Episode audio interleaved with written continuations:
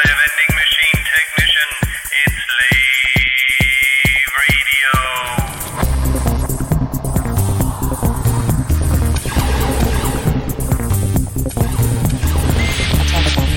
Attention. Would you like to reorder? Rate your rating. Would you like to do so? Uh,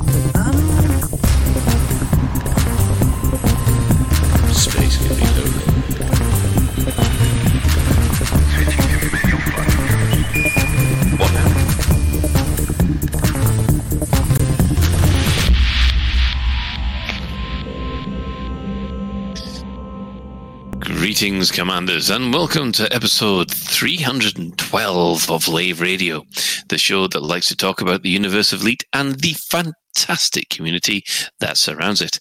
I'm your host, Commander Phoenix to Fire, head of archives at Lave Station, otherwise known as Colin Ford, and joining me in the Orange Sidewind bar for this episode, we have our Deputy Trade Attache, Commander Souverine. What up? We have our Inhuman Resources Director, Commander Shan. Hello. Um, we welcome back our head of health and safety, Commander Edelweiss. That's Ben Moss Woodward. So, Colin, have you crossed your fingers? I'm crossing everything at the moment. Have you tied your dick in a knot? What? What? Have you slung it over your shoulder like a regimental soldier? Okay, Are you this ball okay. So much for so much for welcoming him back, and we'll also we'll also welcome Commander Ventura, who's is doing the tech for us tonight. Ah, so if we you wish, started off with quality, didn't we? Right off the bat, we were just up there. Obsidian Ant's got nothing on the quality of this show, I tell you. Yeah, it, it, it is. It's, uh, constantly feeling like we're outclassed by the Red Dwarf crew, to be honest. anyway, if you wish, you can join us live. We, um, I think, are we hanging up out in game? I- Where are you I hanging out, Colin? Ben, are you in open? Oh no. oh. I, I will be. I'm just. I'm just getting things working at my end with things listen, being. listen, we don't want, we don't want, we don't want to know what's working at your end. To be honest, right? I'm just. I'm just getting things turned on now. It's age, Colin. Oh God, help. Anyway, if you can't get to us in game, you can also join our Twitch chat channel, which you can access through laveradio.com slash live. Click on the live chat or go straight to twitch.tv slash laveradio. We're also available on YouTube and on Facebook. Fingers crossed. So, um, quickly, we'll go around the crew. And I'm dreading this, to be honest, considering the way the show started already. Uh, ben, what have you been up to this week? Right. In the interest of keeping it quick, I've been doing CGs. I finished Star Wars Squadrons, and Suverine and I played some Among Us with his very drunken friends, and that was hilarious. Oh, and we also played um, Hide and Seek in Among Us too. That was also hilarious. Not behind the bike sheds. No, and we weren't playing Hide the Sausage either. So, for all those of you who are uh, playing the Lave Radio drinking game, where every time Ben says something dirty, I'm afraid you'll be half cut by now, won't you? So, um, Suverine, uh, apart from getting murdered by an imposter, what else have you been up to? Uh, what have I up to? Um, as usual, I have absolutely no idea. Uh, I'll quickly check the calendar. I uh, on Thursday last week, I no on Wednesday, my dad came to London and I went for lunch with him, which was quite nice. Um, on Thursday, I went to see um, Akira at the cinema. Um, one of the the Cineworld on Leicester Square was showing Akira uh, on the IMAX. Um, so me and one of my schoolmates and another friend went to um, went to watch that, and I've seen it once before. Uh, she and I watched it when she was at uni, and um, we watched it on a little laptop in her dorm. And we at the time we were like, "Oh yeah, that's cool, anime." Um, and then we watched it again last week, and we we both of us were struck by what an absolute flipping masterpiece it is. If you haven't seen Akira, go and watch it. Honestly, like it's one of the best animes ever made, and it's just fantastic film, totally fantastic. Sound design is incredible. Is that the one which they upgraded specifically for the IMAX? Because I, I remember seeing that this. I know that they're doing a 4K version of it for on for whatever media the 4K comes out in these days. It's not Blu-ray. It's it's whatever 4K is.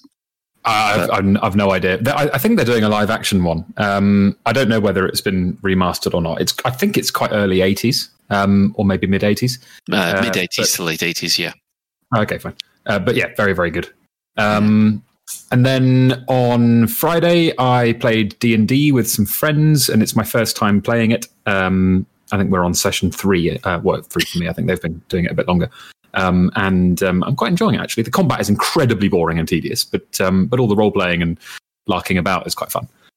oh, Um, that's interesting. Then what is it? Fifth edition, and what class are you playing? I am in that one. I am a moon druid. Um, I am a furbolg called Herb, and um, I've A discovered furbolg? that furbolg or furbolg or something Arthur like that. said furball. You, Maybe you- that I don't know. I don't know. Put a, put a fox mask Well, well, on or something like that. Topically, that's exactly what he does. His his whole shtick is turning into animals because he's a druid. Um, and uh, and I discovered that turning into a bear is a pretty effective solution for most problems in Dungeons and Dragons. Um, and uh, I mentioned this to another friend who who dungeon who does the GMing all the time. Um, I was like, oh, I'm trying D and D for the first time, and he said, oh, well, how are you finding it? And I'm like, well, I'm a druid, so being a bear is quite effective generally for most things. And he was like, fucking bloody druids and bears. And apparently, the, the class I've chosen, the specific subclass, is the most broken thing in D and D. So I, I've accidentally chosen the one thing which is like a massive exploit in that game, um, which is really fun. I'm sorry. Completely you- excellent. what, what did you say it was called again? A fur. The, the race is a furbolg. I think that's what it is. Or, That sounds or- like some kind of epileptic Wookiee. Funnily enough, it, he, apparently they look like that. They're about ten feet tall, and they're, they're sort of like the forest-dwelling gentle giant type things. Um, I didn't realize what it was. Oh when it. so it's basically Bigfoot. Yeah, basically. Yeah, yeah, yeah. But possibly green rather than brown. I don't really know.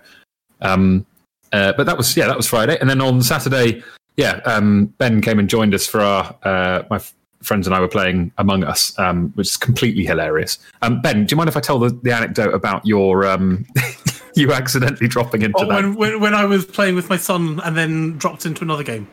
Yes. Y- you are welcome to tell it. I might interject.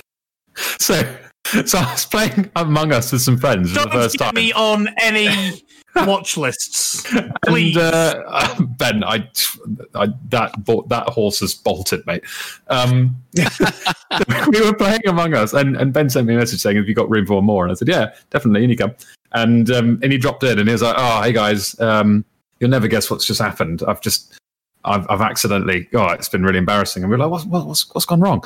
And he's like, oh, I've just, I've just accidentally found myself match made. Um, I've I've accidentally gate crashed an 11 year old girl's birthday party in Among Us with the oh, username party. with the u- slumber party with the Same username idea. with the username Daddy. he'd been playing he'd been playing Among Us with his kids, um, and he'd called himself Daddy, and then he'd gone then he'd gone surfing for games afterwards, and just got just got match made with all these eleven year old girls. And he was just like, "Hey, hey, everybody, can I come and play?" They're like, "Who the, who the fuck is this random man called Daddy?" Oh, it was funny. It was very amusing. So we, we, we so is do we know what Ben Saville has been up to the rest of the oh week?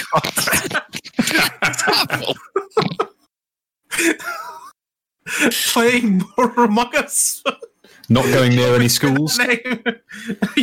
Actually, I've got. Oh shit! I shouldn't say this. There's a school just on the top of my road. Mate, don't, don't leave the house. Your, an- your, an- your ankle, your ankle will start beeping. well, I must admit, this episode has gone dark very, very quickly. Uh, and then what Oh. else have I been doing? Uh, I haven't played Elite at all this week. I've been. Um, I really want to. It's not through lack of will. I really, really want to get in, involved in the storyline and the Marlinists and everything. Um, but I've I've been very busy. I've been editing like a madman. Uh, it's a very busy time of the month, uh, work wise. And um, and in the evenings, Dr. Kai and I have been playing a lot of Far Cry Five. Um, so we've been scampering about, murdering low income Americans with guns, um, which is surprisingly good fun actually. Um, and that brings us up to today. So yeah, not not, a huge amount of uh, of video game stuff, but um, but very busy busy nonetheless. I don't really know how to follow that because uh, part in my head when Ben, when you're talking the story about Ben, I had I had the um, you know the lyrics tie tie the kangaroo down Ben, you know, just for the Rolf Harris link, and then there was uh, and then there was your exploit, Sue, and it's like just what is going on has. So my, my week has actually been quite mundane, really, compared to your lot of weirdness. Um, I I too haven't played any Elite this week because I've been far too busy in real life with all sorts of uh, all sorts of real life family stuff going on. Not not bad family stuff, just kind of life stuff, really. Uh, game wise, I haven't really had a lot of time to play any games at all this week, so I'm going to be completely boring and say I haven't played any games. Um, I did, however, um, finish off uh, ceramic coating the car, and that took me Saturday and Sunday. So it took me 20 hours to finish that off. But, What is what exactly is ceramic coating a car? Well, you know how people wax, uh, put waxes on a car to make it shiny and, wa- and the water run off and basically protect the paint. Yeah. Uh, a ceramic coat is what it says. It's transparent. Um, it's a transparent coating that hardens and forms a shell over the car, such that it protects the paint and the look of the car for up to seven years. Hmm, interesting. So it's complete water will just completely run off it, and it's bird resist, bird poo resistant, and nothing else like that. So it's like a super wax. You don't ever need to uh, to wash off. But Nice. the secret is the secret is to it is you have to really prepare the car. So you have to really wash it clean, go over a fine tooth comb, get a machine polisher to polish, polish all the scratches out. You know the micro scratches, the little hazing you can see, and Yeah. then you've and then there's a uh, a calculator you have to use for the uh, temperature and the weather that tells you how long you have to leave each part of the coating on before you rub it off. Because if you leave it on too long, it dries and it leaves like a cloudy, hazy mark, which you can't ever get out other than by sanding it out. Ooh. So, so you have to do like a, a, a one foot by two foot square each time. In my case, it was 40 seconds. I had 40 seconds to let it cure, and then it was a race to rub it off within the time allowed. So it's really meticulous and really specific. That sounds very high octane. Um, Not- I actually like I, I, I that well stressful. What I mean is that sounds very stressful. Like it sounds like there's a high penalty for failure with that. Oh well, you ha- you have to machine sand it off again and reapply it, but it's um it's taking me about three months to learn how to do it. Bloody hell. That's, that's a lot of wax on, wax off, isn't it? Well, it's just it's just well, the thing is, it's wax on and not worry about it for seven years. So you know, it, I, I think nothing results are worse. I mean, you can you can go completely crazy and look for perfection, but you end up wearing the clear coat down on your car, and then you get you sand the paint off. So basically, you have to reach a point where you think, well, that's as good as I'm going to get it within the limitations of my skill. Well, I will say one thing, Shan. Uh, I think if anyone tries to punch you in the next couple of weeks, I'm quite sure that the muscle memory will block any any incoming punch.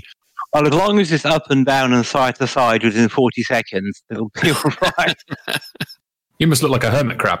Oh, I tell you, it was real keep fit stuff. There there were squats, there were weights, and everything else involved. It was knackering. Well, we'll have to we'll have to send uh, Elon Musk our uh, regards for actually getting Shan fit. Well, actually, you say that next week. Uh, do you remember uh, about the time last year I started this boot camp thing, this regular sort of exercise hardcore thing? Yeah, Well, that starts off starts for us next Monday. It starts, so it's going to start all again, all over again. So I'm quite looking forward to it, to be honest, because it's it's a good feeling to know you're getting fitter and have a and feel positive with the, all, all the endorphins and stuff it brings up. So yeah, cool, very cool. Um, right, well, let's have a quick look at what I've been up to. Um, not as much as normal. Uh, I'm now up to 85% deadly, so only 15% to go. Yay! Um, and let's see, Star Wars Squadrons. Obviously, I've been playing a bit of that now that the uh, the the flight stick bug has been fixed. Uh, and uh, yeah, I think that's about it. I've, I'm afraid I've had to do a lot more overtime at work uh, than I was expecting to this week. But um, never mind. Moving on from there, um, we're going to quickly talk about the development news that's happened this week. Um, well, there's been two major things that um, have turned up. Uh, Monday's stream. Um, well, first of all, they are wanting to move the uh, the Super Cruise news section, which normally happens between 12 and 1 on a Monday. Um, they want to move that to Tuesday to approximately 2 till 3. Um, this is to give them more time and a less stressful Monday morning. Um, I, I don't know about the 2 till 3 thing. Anybody else think that's a little too late? I think so, personally. Yeah, because It might be better for Eastern Eastern US time though. Um, well, I wasn't thinking about that because the, the I, I don't know about you, and this is a bit naughty to admit, but when Ed did his journey home thing at midday on a Monday and his biscuit reviews, I would deliberately I would deliberately schedule meetings stuff around so I wouldn't actually have to go to a meeting or go on a conference call at midday just so I could make that call. Uh, and also, it's around lunchtime, so I can say, oh, "I'm at lunch." You know, I'll give you a call after lunch, which is which was true. So around the the, the, the lunchtime yeah, was ideal because you could kind of fit it around your day. Two till three, that's right in the productivity area, as in I really should be doing some work yeah, after after you know after lunchtime. yeah. I mean, I'm I'm with you on that. Twelve to one, I could actually do that during my lunch hour, take an early lunch. But um, I think from now on, um, that's even outside my flexi time actually. So I can't even. Um, yes, I can't even put it that way. So uh, right. Um, well, Arth has hinted at a Halloween event in the next couple of weeks. He says, keep your eyes open for all the places to look for hints. Um, does this mean that uh, we're going to find a community goal to transport pumpkins? Uh, hmm. I mean, keep an eye on all the places. If I was a community manager and I said that, I would probably referring to. I'd probably be referring to social media channels. Yeah. I'm trying to think of any um, Halloween themed named systems or anything like that. Like, like for instance, pumpkin or or I, sus- I suspect it'll be. system or something like that. I suspect it'll be um, pumpkin themed paint jobs. And when he says keep an eye on the usual places, he means keep an eye on our Twitter account, blah blah blah, to see the special pumpkin paint jobs or whatever. That would be that would be my bet. Um, one of the good things that uh, we discovered is that Bruce knows about Blake Seven, which I think is quite odd for, for someone so young. I thought you had knowing about it. There's knowing about it, and there's knowing about it. So, does he think? Does he remember Blake Seven as in, oh, it's dodgy sets and whatever, or does he look at it for the groundbreaking sci-fi series it actually was? Hmm. There's an interesting, uh, there's an interesting thought, isn't it? Right. Um, apart from uh, Blake Seven, now there's obviously been an issue with the the BGS, uh, which uh, meant there was no tick between Saturday and Monday so far. Um, has this been fixed?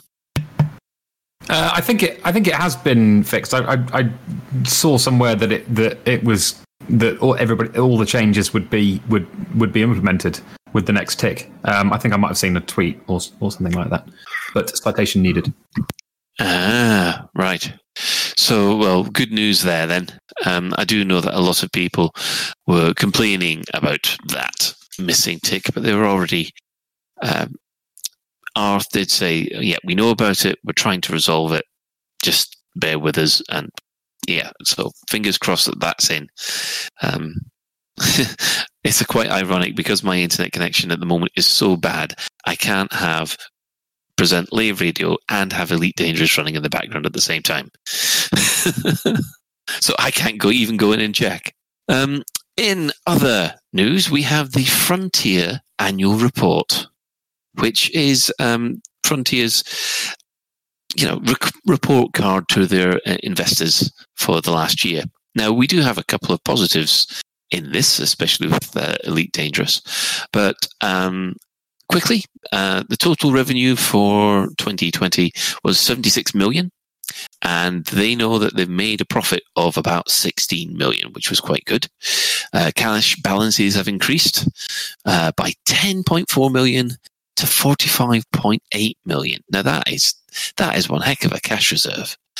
But this is the important thing. Elite Dangerous continues to grow with the success of the recent Fleet Carriers update and helping to, helping to achieve its highest ever player numbers.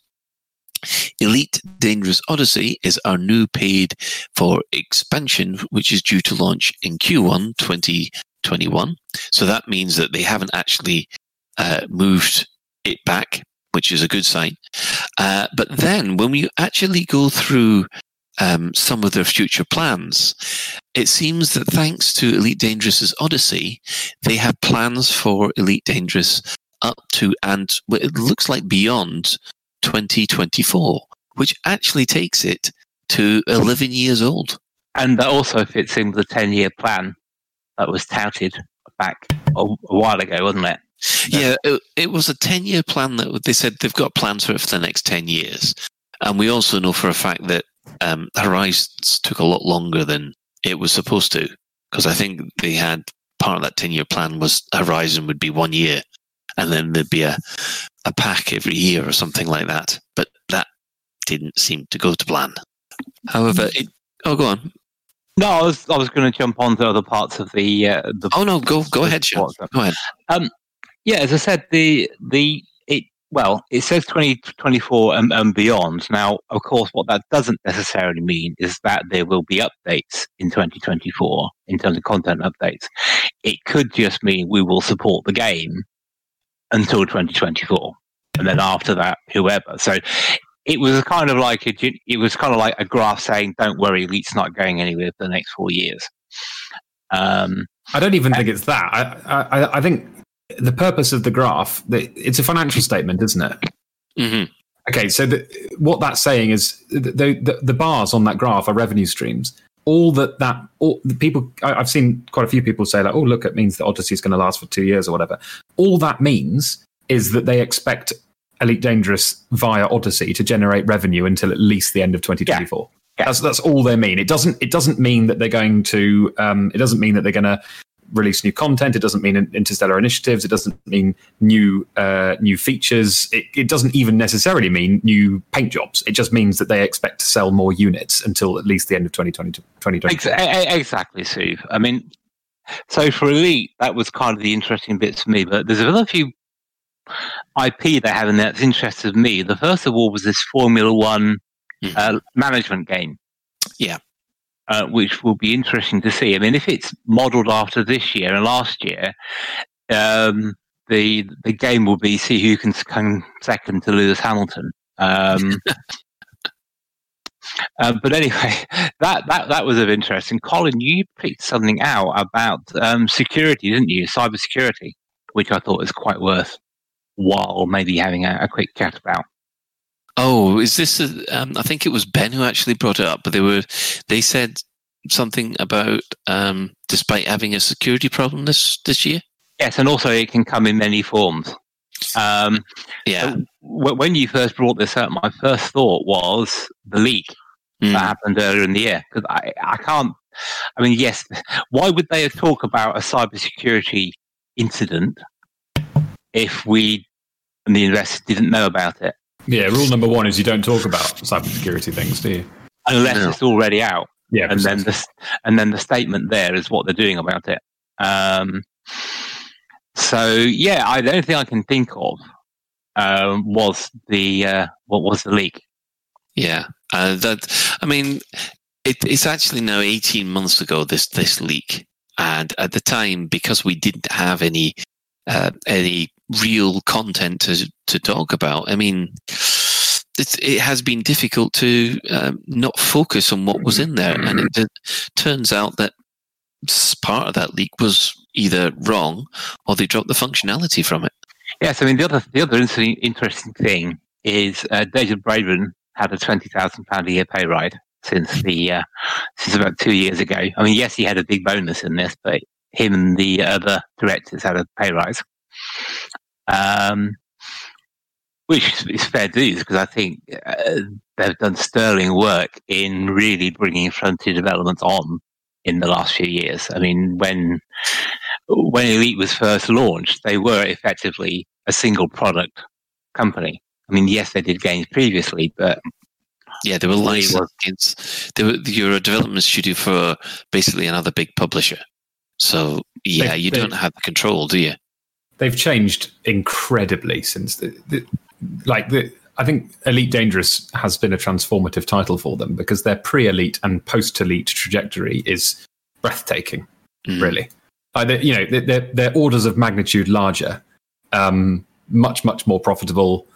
Uh, they they've gone from uh, making games for other people to to being a publisher. It's, it's just uh, the the transition has been enormous. Yeah, I mean, when you actually look at their their uh, their you know their, their actual accounts from just the the summary view that they've put out, we know the company is stable. They're doing quite well, and um, any time a a company that runs an online game like Elite is stable and doing well is normally uh, a sigh of relief uh, for the uh, for the game that is running because uh, there's so many times that I, I've jumped onto an MMO, but because the uh, the company underneath didn't do its job properly, the game got closed and the company got closed. So bye bye Matrix Online, bye bye Black Prophecy, bye bye Jumpgate. So I mean, to just to look at the figures in their uh, rewarding place to work, which is on page 34 of, this, of the sheet. I mean, last year they had 120 new joiners. So, uh, and they've, 50, they've increased their headcount by 55% over the last three years. And, and that's a real credit to the work the company's been doing, really, because when, because we've seen a number of com- games companies under pressure and Yeah. projects and things like that. So to go for that in the last financial year, actually under 20 people is, is really good news, I think. Yeah. Um, oh, it, it does seem that our Ben has uh, uh, had a bit of a crash. We're hoping that we'll, he'll make it back at some point. Um, if, you, if you hear sirens, we were joking about the daddy there. Honestly, police, we were joking. Oh, you mean that basically during on air, he, someone has smashed his door down with the universal key, and he's been hauled off. he, he's been hauled off by the non-squad. I couldn't possibly comment, but it's a possible reason. Come back, Ben. Make sure that we're all right. So yeah, it, it was other, generally a positive report. I- I thought it was anyway. It, it also seemed to be more detailed than the one last year because I, I seem to remember the one last year was, was wasn't quite as detailed as this. Maybe I'm not remembering it correctly, but this went into a lot more detail, I think, than last year's. I feel like this was pretty similar to last year's, really. I have to Um, go back and look, but To- to- to- tonally, tonally, it was similar. De- you know, de- decent. Frontier is a bit of a stock market darling, really, um, and th- this is, you know, sort of st- steady, uh, steady, very, you know, quite chunky growth that they can uh, that's that they can attribute to to what they've been doing, um, and uh, and sort of ambitious but not un- unrealistic targets for the next couple of years is is kind of their métier when it comes to these statements. Um, and it, th- this is of a of a type with last year's, I think. Am I right in thinking? I'm sure someone will correct me if I'm not, but am I right in thinking that Frontier Developments is one, now one of the largest independent games producers in the industry, if well, certainly in the UK? Because Ah, other games, other, other games in the UK. Definitely the UK, but some some some of them are some of them are very large. I was looking at Larian Studios the other day. They they employ something like six hundred people, um, and they they are known for really in the last couple of years just Divinity Original Sin two. So like I I, I feel like there are Who loads of it though? Who publishes Divinity? I can't remember. I think they might have self published it actually. Um, citation needed. But um, but anyway, I, I feel like video games is kind of full of that. Like there there are loads of uh, loads of chunky medium sized medium sized companies that have brought out a couple of games and, and and therefore added to their head count quite a lot in the last few years. Yeah. Well, um, I think we'll um, leave the real world and see what's actually happening in Elite Dangerous itself. Um, presently, there is a CG in progress where the Empire is slamming its blunt hammer, hammer to try and catch a few Marlinist terrorists with another combat community goal. And I must admit, they don't seem to be doing very well, the Empire, at the moment, do they? I haven't been following this one. Uh, right. Well, basically, the, the Empire have decided that um, all Molinists are are Badans, and therefore are attacking a couple of Molinist. Um, well, they're attacking Molinist stations, um, and of course, I think everybody else has decided enough of that. Empire, you're a bully. Last time I checked, um, the Marlinists were winning by, I think, 11 billion credits earned to about almost 7 billion credits for the Empire. And there's only what, two days left. So well, one and a half by the time you get to, to this. That's interesting because it's um uh it'll be one of the first and like em- Empire insurgent groups that have actually been player supported. Emperor's Dawn and um, the other one whose name I always forget that happened a couple of years ago. Oh, yeah. Um, They, they got they got trounced. absolutely curb stomped. Yeah. So this is quite interesting, I think. Yeah. Um, and in other Galnet news, Liz Ryder has now been exonerated by the Empire. Um, she has uh, managed to pass information to them saying, listen, um, I had nothing to do with it. It was a contract. There was no Thargoid weaponry in the what I delivered to to this contract. And um, it turns out this was a dummy uh, organization that bought these missiles or bought these bombs. So the Empire have said, okay, we believe you, even though we tried to capture you and massacre you. and uh, yes, they've. Um, so Liz Ryder's back in the Empire's good books. well, if there, if That's there like, are a, that's like a Star Trek episode, isn't it? Where I don't know, big uh, reset crew button at the member- yeah, a crew member gets taken over by an alien entity, murders like half the crew, and then next episode, oh, it's, it wasn't you really, it's the alien en- en- entity. Why don't you come back to work in security or something like that again? You know, Oh, Doctor T- Doctor Who took the Mickey at that because, well, you know that they've got the big red. They got a. Uh, they, one of their tricks is just to reset it how it was anyway.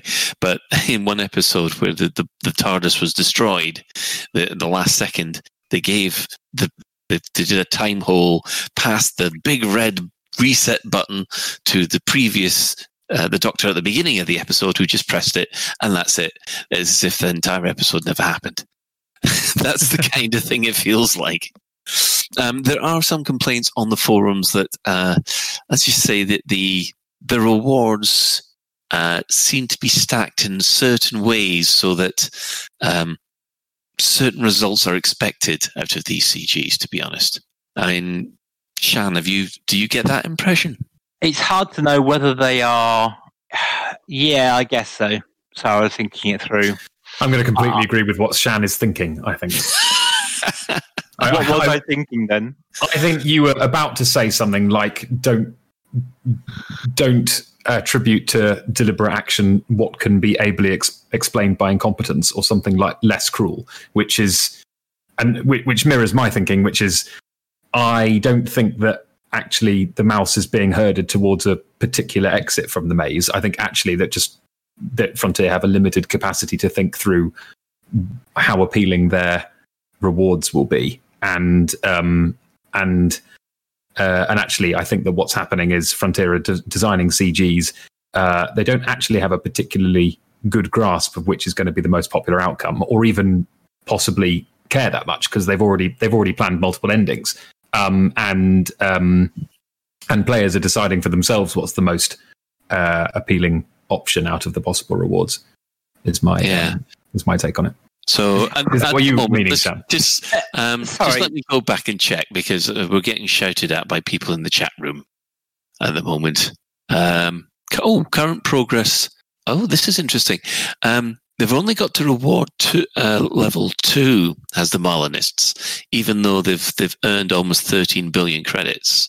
However, if this is stats from the uh, um, the uh, the forum at the moment, so uh, it could be slightly out of date.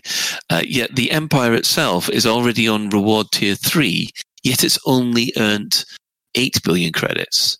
So, does it go on the highest reward tier, or does it go on the most credits earned?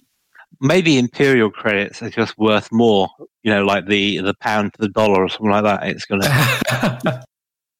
No, credits are credits, or the bank of Zaonce, isn't it? Well, I'm not so sure. Slightly tongue in cheek, because we learnt last week that um, there'll be a different currency for Odyssey upgrades. So maybe the Imperial credits are like the Triganic Q, is what we talked about last week. Uh, I, I, have a, I have a correction for that. Kaizen, uh, who's become my source of correct information these days, is. Um, oh, thanks. Thank you very much. has assured well Lave Radio certainly is not has uh, assured me that um, actually there is not going to be a another currency to buy the base suits and things. Uh, the suits are going to be uh, buyable with um, uh, regular credits. It's the upgrades that will be uh, that need a new currency, and the new currency is not is not like new is, is not like a new credit alternative. The new currency is, is like basically just new engineering materials. So TLDR, you'll be able to buy, according to Kaizen, you'll be able to buy. Um, I don't know where where he knows this from. Uh, you'll be able to buy uh, the base suits with credits, probably nominal nominal amounts, um, but it will be the upgrades that need new gubbins, and the new gubbins is, is not a new currency. It's just it's just new en- engineering materials. Well, effectively, it is, isn't it? Because each engineering material, you could argue, is a currency in its own right. Yeah. Yeah, yeah, but you can't. Well, yeah, it's only something that you can earn because you can't trade them. Well, you can trade them with the uh, the brokers, but you can't trade them with players. And you, can- Yeah, I, I, I don't. Yeah, it's it's another collectible anyway. I, that I mean, that to me, that's not as bad as having I don't know micro credits that you can't translate up into normal credits. I mean, that Yeah, I agree. I, I that think- that's Wouldn't it? daft. Just a thought. Um, wouldn't it be fun if you could loot these engineering materials off other players' dead bodies? no, no, it would not be fun. well, this is the thing because when we don't know what the death uh, mechanics are going to be. I mean, I have a sneaking suspicion that Shan really, really would have liked Ultima Online, where you would basically kill someone and steal all their stuff, and that person would have to start right from the very beginning. Get good. uh, right, we're going to move along. Right, yeah, Kaizen is is being a bit grumpy with me at the moment because he's uh, apparently I thought it went on the number of credits. It doesn't. It's going on the reward level, so that means the Empire is winning, even though they're not earning as much. Interesting. I didn't realize that. Yeah, neither did I actually. Although Arth has said that he's going to look into that because um, uh, it's. I mean, you would have thought if you are winning by twelve billion to to eight or thirteen billion to eight, then You see, that sounds like Trumpian mathematics to me. I'm way behind in the opinion polls, but I'm still, you know, I'm still winning. oh meow. ah dear. I'm I'm not going to go into politics because I the ooh, it's yeah right. Yeah, let's, let's stay clear. We've covered that, Ben. Thank you. Right. He's not joining us, but he is he is listening in on, on Twitch while all this is happening. So, so Ben is like Statler and Waldorf in the Muppets, is he? Just like looking from above and mocking us. Yeah, but that makes me Fozzie Bear, and, and I'm I can I can get a joke out. Fozzie Bear can't. Colin Fozzer Bear. No, we've already got a Fozzer. our our Fozzer Bear that was the second tech who still hasn't returned. Or are you Gonzo? No, because Gonzo was the alternative presenter, wasn't he? Don't make me join Okay. this. Are you speaking inside a lead pipe, Ben? Oh, he's gone again. He's gone again. No, it's, it's inside a Group 4 security van. This is being given off to Scotland Yard. yeah. Sorry, guys. The uh, this this unmarked van that the police have dispatched to arrest me is really echoey. the Rozzers have got him. Yeah. Oh dear. Oh dear, Oh, no. dear. Uh, Lave Radio will uh, officially say that um, our head of health and safety is not uh, considered uh, to be of any interest to the non-squad whatsoever. Seriously, It- That he's makes fine. it sound worse, Colin. Yeah, I know. Yeah, yeah. He thinks he does protest too much. That's like saying nothing of interest happened here today at all. exactly. I think we should add a disclaimer to the show at the end, or maybe at the beginning of every show. Just so you know, Ben Moss Woodward is not a threat. He is. He's, he shouldn't. He shouldn't be considered a threat. Oh no, he's typing sus Ben- the. Ben Ben Moss Daddy Woodward. oh dear. Oh god. Oh. Oh, but us, actually, Ben, I'm really sorry. I, I, this has gone a little bit too far. Right. I'm not. I'm not sorry. I think it's hilarious. Ah, you've made me forget where we are now. Where's the show notes? Ah, right. We have show notes. we have show notes. Um, yeah.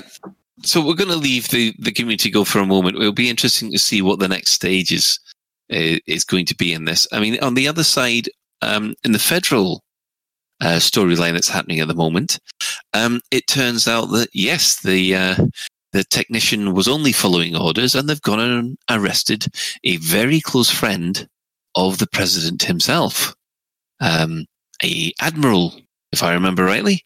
So, I mean, how do you feel that the storyline on the Federation is progressing? I think this is really cool. This is really exciting.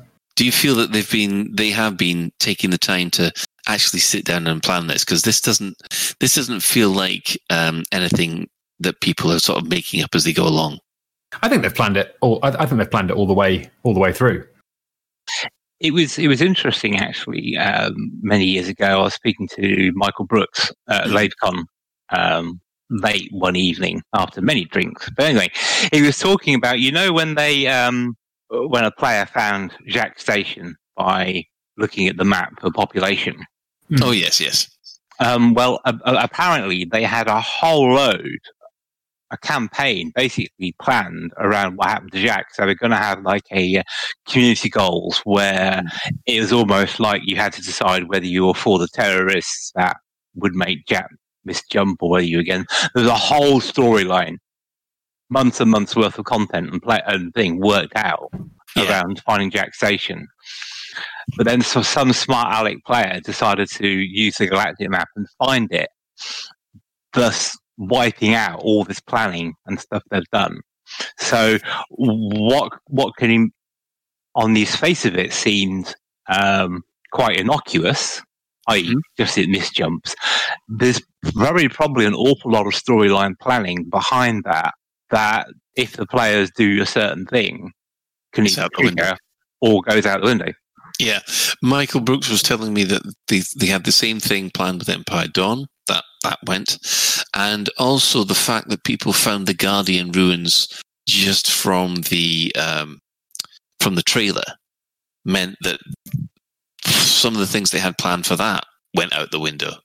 So there are times when you know when they when they uh, people go hacking into the code to try and find out secrets uh, and then put them out on the net, it it, it does have a detrimental effect on uh, future gameplay.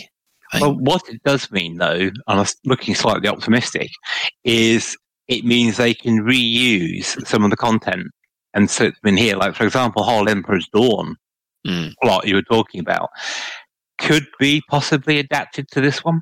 You're quite true. Yeah, quite true. Because you know, uh, if the opportunity comes up uh, where you have the similar set of circumstances, yeah, might as well dust off the old plot lines and and put them in as long as no one's seen them before.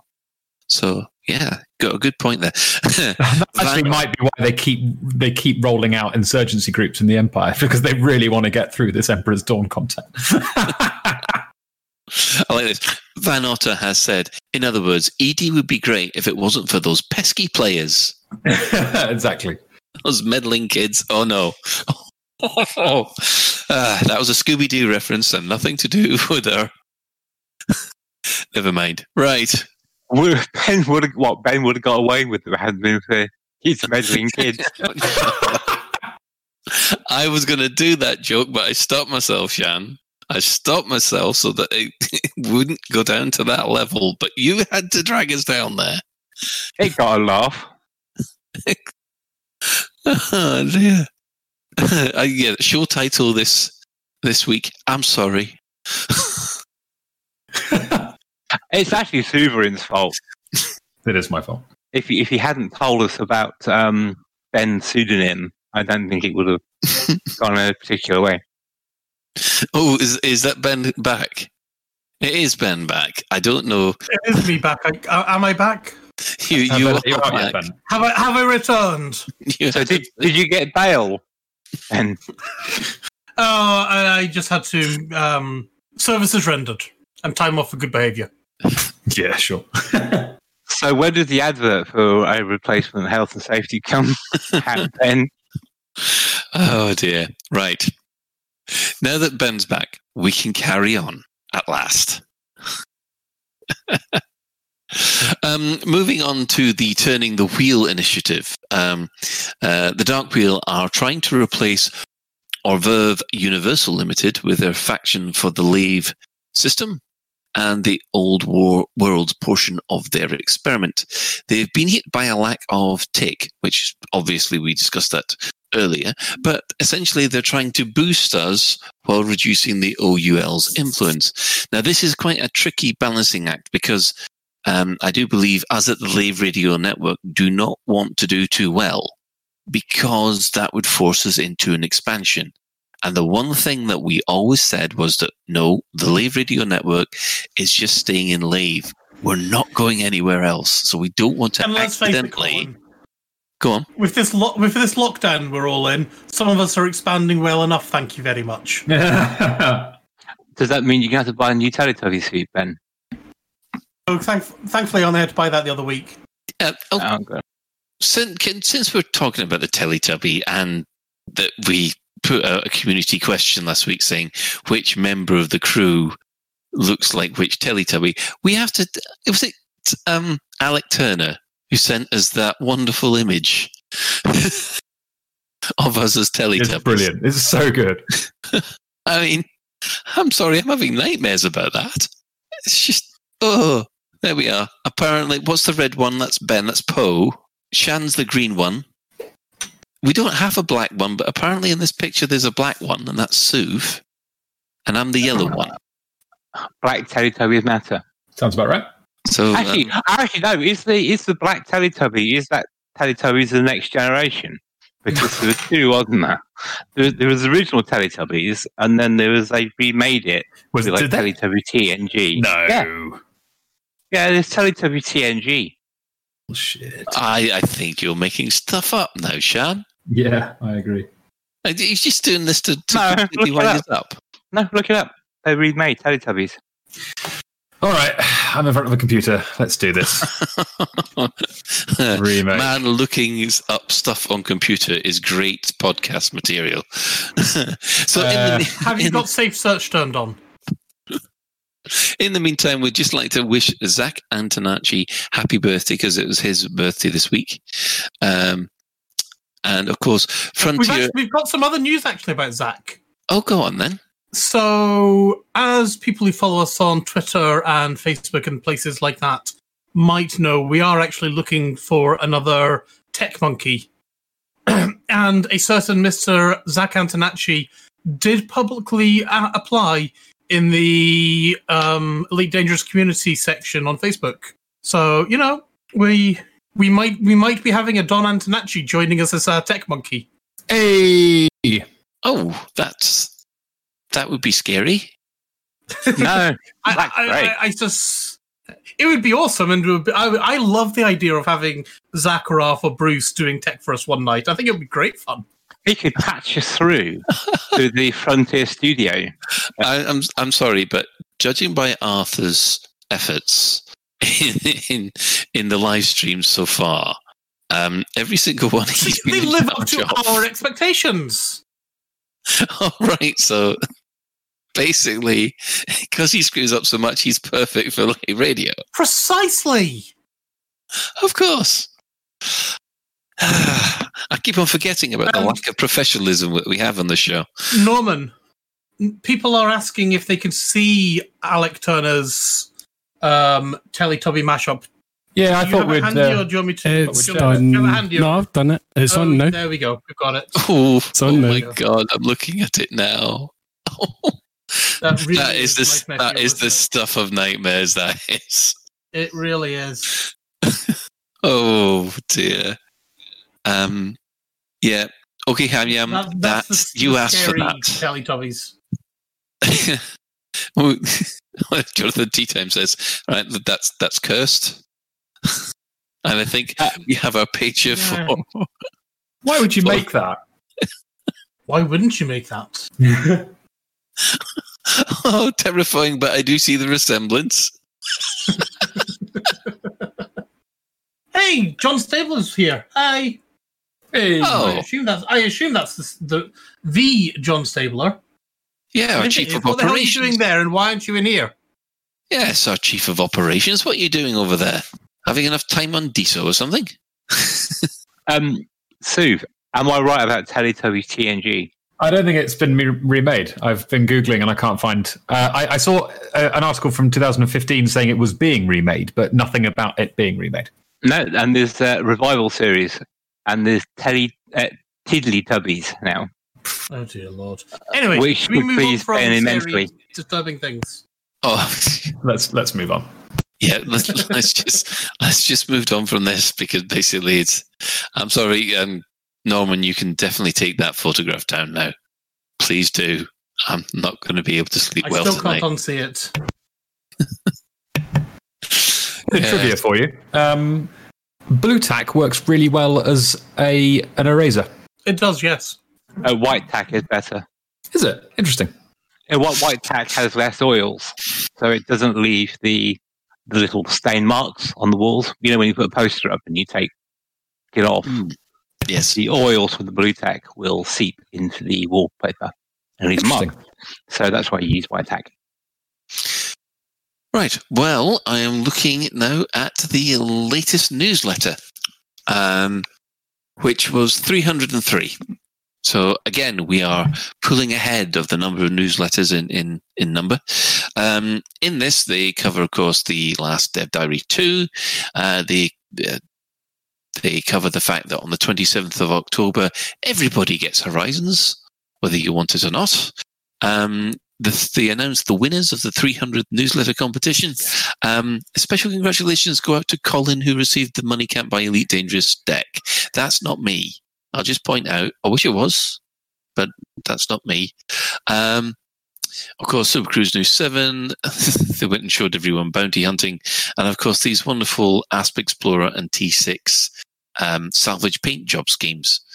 Um, so, yeah, there's uh, the, the the Fleet Admiral Vincent has been named as the uh, the Starship One saboteur, and of course, um, a lot of other stuff about the community goal, and even a mention to the Dark Wheel turning uh, is in the newsletter. That's one thing we might be able to to ask Kaizen about. I mean, how does he feel about turning up in the newsletter? Because we were discussing that you know people who put effort into the into creating these player run goals suddenly appearing in the newsletter. That must be give them a good feeling. How do you feel about it, Kaizen? Hit us with your opinions. He's not Yeah, saying anything. He's not Oh, saying anything this time. Strangely silent. I'll, Yeah. imper- I'll impersonate him. Um, uh, I can't impersonate him. Uh, no, you, you can't. You can't impersonate a marine. no, absolutely not. I, I will put words into his mouth. Though. I think he. Uh, I think he was proud and thrilled.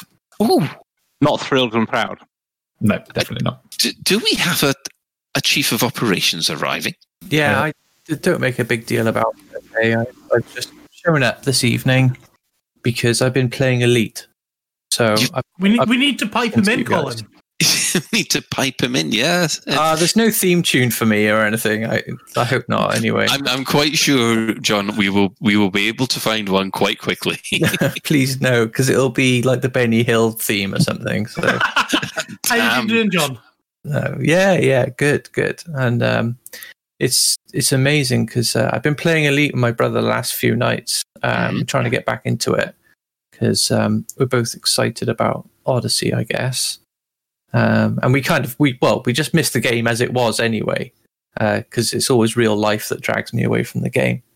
So Yeah. um, uh, I'm just glad to be back. So I'm actually gonna, I, I just want to listen to you guys. So I'm going to stay here and I'm going to mute myself. And if I got anything interesting to say, which will be unlikely, I Uh-huh. will say something. But um, not saying anything interesting yet? Seriously? well, back back in the old days the Lave show? Radio, back in the old days of Lave Radio, we never had anything interesting to say, and it never stopped us. But It's just the same now. but these days, these days, it's only interesting people on Lave Radio who've got something interesting to say. Or, Well- or that's what I've heard anyway. Uh, Okay. Um, we'll let John then um, mute himself and hide in the background. Guys, I think we're on evaluation. You know, the chief of he's there with a clipboard. We're being evaluated. Right. Well, I'm I'm keeping Ben because he did a good joke earlier about being fat in lockdown. He managed to segue from an elite joke to being fat in lockdown, so he's staying. The rest of you, I'm going to be marking. Oh dear. right. moving on then. Colin's feeling under pressure now. I am feeling under pressure now. right. Um, moving on. Uh, I think, well, actually, on that note, we'll take a bit of a break and we'll come back with our main discussion about um, the extra questions which were uh, answered by Frontier earlier. Eddie Lee Wise here. Our family run business looks after all your sartorial needs.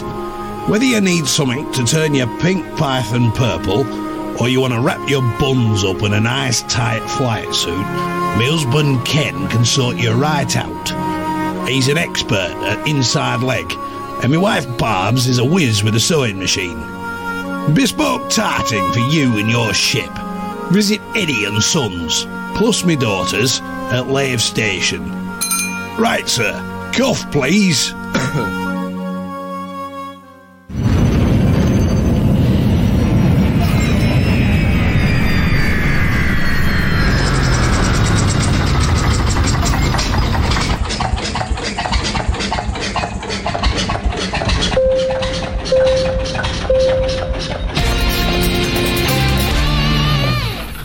This is a public service announcement from the Fuel Rats. Please stop what you're doing and pay attention. If we can rescue you, we will, but you can help us help you by following these easy steps. 1. Fly 50 light seconds or so from the system's main star and drop out of Supercruise. 2. Note down the current system and the nearest stellar body. 3. If you're on emergency life support, log out immediately. 4. Go to fuelrats.org and click Get Help. 5. Stay calm, hold your breath, and let our seasoned professionals do what they do best. The Fuel Rats.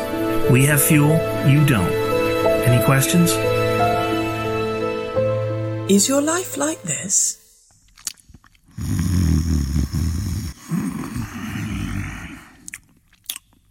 It could be like this.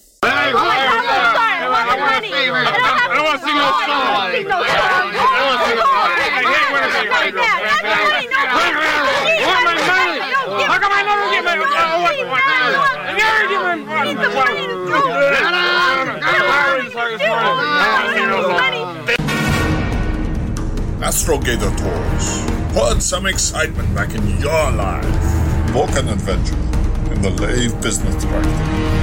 Now. And welcome back. Now, apparently, we did miss one small item of frontier related news. Um, David Braben uh, tweeted uh, earlier today that um, he tweeted Elon Musk to uh, he said he'd love to talk to you about something. Please DM me if you have a chance. Now, the, the everybody has been speculating that um, that um, he's maybe going to ask whether or not he's actually close to inventing the hyperdrive. But I think most people realize it might be something to do with how close that Tesla Roadster is to Mars at the moment, or even if it's going to land on Mars. I think it's. I, I, I think he wants to know why Elon Musk named his daughter after one of Elite Dangerous's procedural planets. well, the, there are 400 billion of them out there, so um, one of them's bound to match. So what did he? The so the Tesla Roadster is only getting to 0.05 of an AU distance, which is still pretty damn far away Or pretty close in a cosmic scale. in a cosmic scale. But yeah, you know, in a cosmic scale, the moon's just like missing the Earth as well. But you know, we're fairly safe, really. I wonder if it is actually putting the remains of the Tesla. Maybe they just have like a floating spacesuit around, but it would be it would be a a suitable place to put something like that Tesla Roadster in and around Mars because they couldn't put it on Mars because obviously Mars is permanent lot. You can't land on so you'd never see it. But having something within 0.05 AU of Mars for players to find is definitely doable. Yeah. And you, you know what this lot are like. As soon as you hint that uh, it's it's there, they will go looking. Yeah, I mean, it's still what seven seven and a half seven and a half million kilometers away from Mars. So it has missed Mars. It's not going to hit Mars. Yeah, and that was the closest appro- point of closest approach, which was actually a week a week ago. Oh, right. So it's now past Mars and ca- and keeping on going. and it's n- it's now actually heading back towards Earth. I think. Guys, Oh. I mean, uh, is the elite community full of conspiracy theorists? Because I'm wondering if the most obvious reason that he would tweet him is that David Braben has bought a Tesla electric car and it's broken. And he just, he just thinks it's quicker to get it fixed by going straight to the guy at the top. I think Well, it's pretty presumptuous if he is doing that way. There are quicker ways of getting support. Just use your mobile phone and book an engineer to come out. I don't know. I don't own a Tesla, uh, but if it's Yeah, anything each like some other car companies, it takes a long time. So just go Uh, straight to the CEO if you can. The ironic factor is that Shan is probably the expert on this, so it's I will That's- defer to his expertise. oh dear. Well, Oh, you could you could uh, you could talk about a Polestar as well. You could have gone to Polestar, um, which again is an astronomical thing, and also an E EV. I wonder. I mean, what state's that car going to be in at the moment? I mean, it's been pummeled by radiation. It's been pummeled by um, obviously micro meteorites. I don't know. Maybe it was ceramic coated. At least there won't be any bird shit on it. I bet you No. Siegel still managed to find it. Seagulls. are fast. yeah. Oh dear. Well, we know it's not going to have rusted, at least. But, I'd imagine um, the paint will have all been blasted, or in parts the paint will have been blasted off. I'd imagine. but I'm guessing solar radiation would uh, ionize the metal. Uh, it'd be quite interesting to see. Rubber's could- going to be pretty smoked up. uh, we did just to get raided, by the way. We did. Oh, Well, welcome to all our raiders. Who who raided us? uh, help! Uh, I've I've lost it. Commander Emulated Penguin has raided us with a party of 56. Thank you, Emulated Penguin. How do you emulate a penguin? I You could just- just, you could just use a you could just use a Linux box. No, what you could do is you just put um, you just put Ben in a tux and a jacket. right, he's gone from Teletubby. Dick Van Dyke wasn't it who did that? No, I'm just thinking of Danny DeVito now. No, Yeah, I think was of say, Burgess. nothing like Danny DeVito. I think of Burgess Meredith, the Oh. original Penguin. Hmm. Right, we will we will move on from um, penguins and Teslas and um, someone else put a comment in here that um, uh, what if uh, David Braben would like to put a small Cobra Mark III replica in space. Send that up on the on Starship X. Oh, I like that idea. Uh, that'd be a good one. I mean, yeah. How about the the um, the model that uh, the third scale model that was at the launch party? Put that in space. I, I'm just trying to remember. Someone told us how much per kilo it costs to put something in space on, and it's some literally astronomical figure. So it would probably drain. Yeah, it would probably drain Frontier's cash reserves dry to put that. uh, Do you think that's space. Do you think that's what the cash reserves are for? they've got they've got what forty million so far. They're saving up to send a Cobra into space. Yeah. We were going to give you PvP, but that's cancelled now. To put something into space. Yeah, I know what David wants to do. Actually, David wants to be the first person to write a video game about space whilst in space. So they, they want to. Well, why don't they just send up copies of Elite Dangerous to the International Because he Space wouldn't be Station? coding it up there. Yeah, he wants to do his development on the ISS. Well, that really is remote working, isn't it? Oh, boo boo. Uh, you'll have to go on solo because the internet from the IIS down to the bottom wouldn't work, would it? It wouldn't be good. Yeah, enough. but you could you could blame lag all the time. Yeah, exactly. oh, maybe this is a secret announcement. If he's developing up there, he's developing offline mode. Too soon? no. Never too soon. Oh dear. Could also be I think we, I think we've. uh, I think we just need to take a, a moment to pause and consider this episode now I believe holds the Lave Radio record for the most time it takes us to get to the main topic. possibly. Yes. I um, don't know. I might dispute that one because we used to take a long time to get to anything. Okay, I mean, so back in the day, you lot used to start recording it for like seven in the evening, and still not actually have reached the topic of conversation by one in the morning. Yeah, but we used Yeah, to but- edit it Yeah. down, Yeah, edit out all the all the crap, all the good bits. all the good bits. so today's show is going to be three minutes long. Ah, basically, yes. Yeah. Yeah, but now now you see, John, we have baby son Colin Oh, to God, no. keep us all in check and stop us just rambling on about nonsense for too long. Yeah, well, unfortunately, um, I think it was Tai and Kaizen have both observed. I'm more like the um, what is it? The last minute substitute teacher that comes in and has no idea how to control the class, and it very much feels like it on this episode. That's for sure. Oh, I think you guys are doing a great job. Uh, it's it's come on leaps and bounds. It's all on Twitch and it's on YouTube now.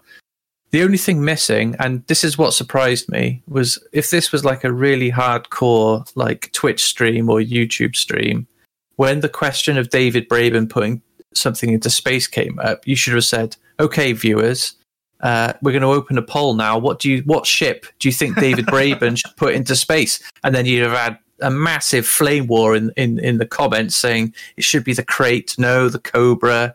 Cobra Mark Four. I, I- I think I, I think you need to, um, John. I think you need to move with the times. The, the way to do this now is to write an open letter on Reddit and the forums. It's Oh, I anymore. forgot about Reddit. Yeah, and then everyone has to boycott Frontier after for some reason that I can't think of. Well, it's about the same, really, isn't it? Uh, right. Well, as part of our main topic, uh, Stephen Benedetti uh, put up um, a additional reply to uh, the Dev Diary 2, which is forging your cap, your path recap.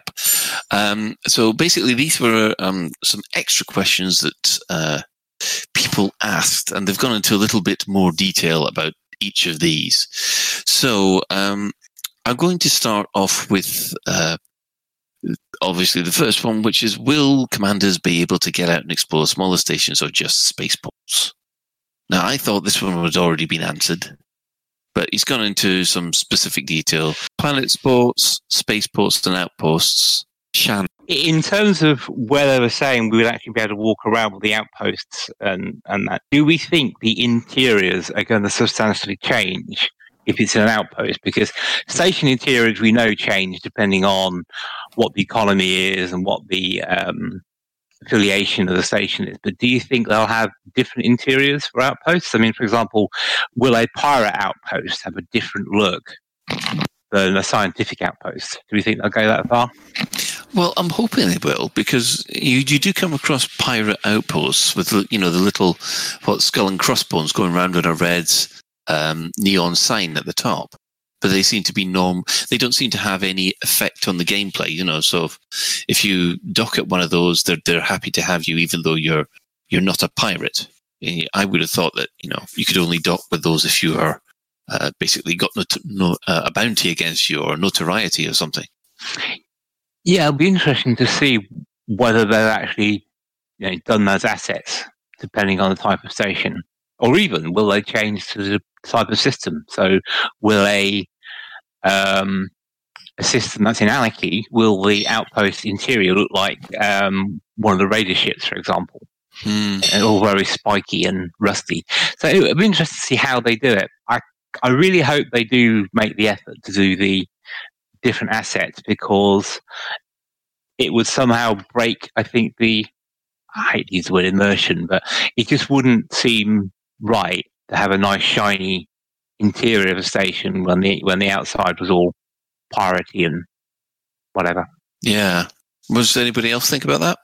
I think outposts are the interesting one because they're the ones that don't have a, a an interior that we can get a close look at yet. Um, the the only outpost interior that we can see is the glass roof of the commercial one. I think, correct me if I'm wrong, um, and that shows uh, a few ships in what looks like a a showroom, and there's a there's an anaconda and a cobra and a uh, I think an eagle, um, and they are. I've got really really close to them in VR in the in the in the vanity camera, and uh, they're very low poly models, um, and I don't think they're in scale. The, the anaconda's too small, for example. I think.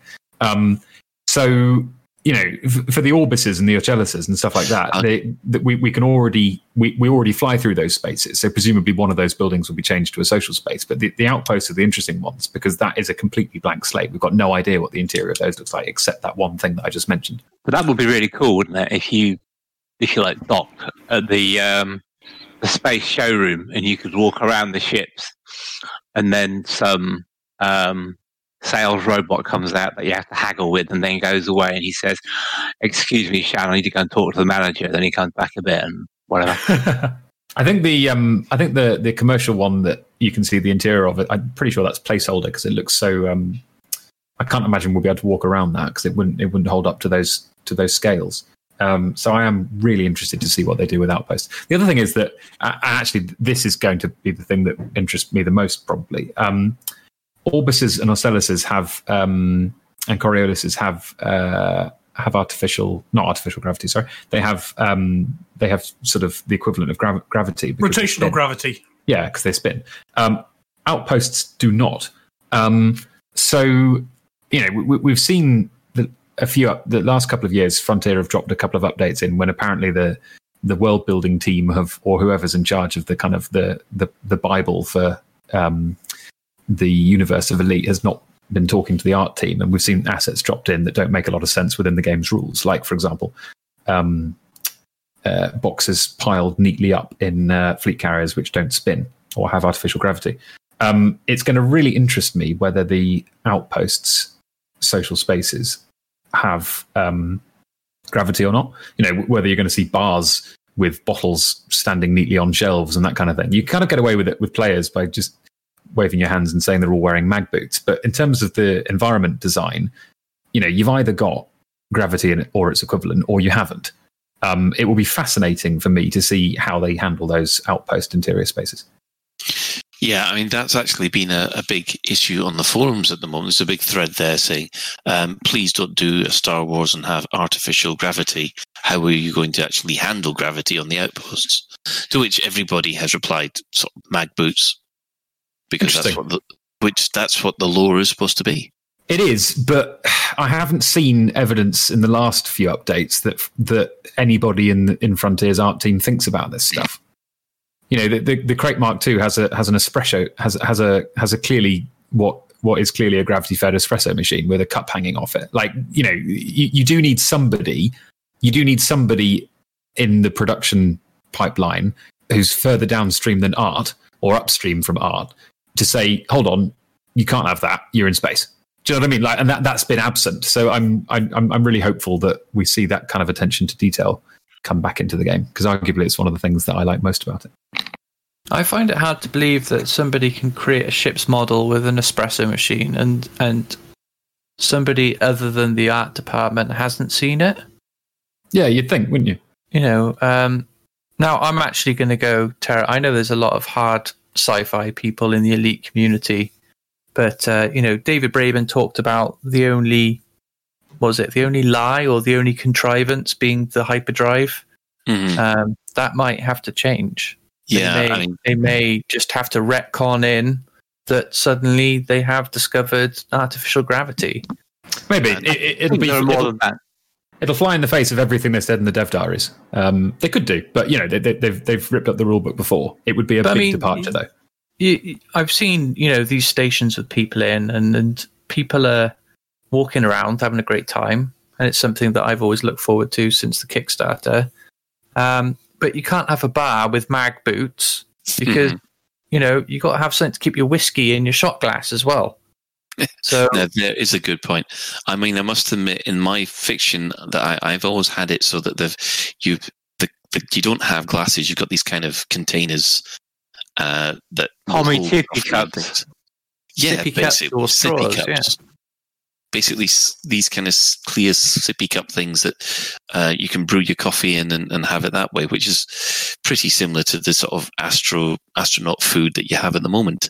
So I was just thinking of sorry, Connor. I was Just thinking of other conceits. The the bag of holding you have in your suit, or sorry, in your ship uh-huh. when you when you you know how it mysteriously can hold thousands and thousands of materials oh right, yes, and not take up any any any weight, and how it mysteriously survives ship destruction even when your astronomical data doesn't. So th- there's things like that. Yeah, your Yeah, but that- universe seems to survive. That's not internal consistency. That's just that's just the sacrifices we make to make a video game.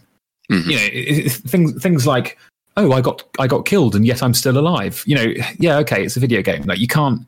I, I think there's I think there's separate issues. Like w- one is the the the nods to the nods to gamification that we that we make because hey ho, we've made a game. Like the fact that you know you can't die permanently and Yeah, you don't multi-true and all that kind Yeah, of stuff. exactly, yeah, and- the and the other one is the and the other one is the the, the, the sort of the fundamental kind of lore parameters that the the fictional universe relies upon and and they were very very clear they were very emphatic that they would be as hard sci-fi as they could in the early days and that and that the that Su- super cruise and hyperspace were going to going to be the only hand wavium really you know and they've got they've got lore or they, at least they had lore explanations for everything else that was you know all, all the other bits of future tech um so i don't think it's uh, I, I don't think you can compare it to something like oh, I've still got all my materials despite my ship being blown up because that's just that's just game stuff.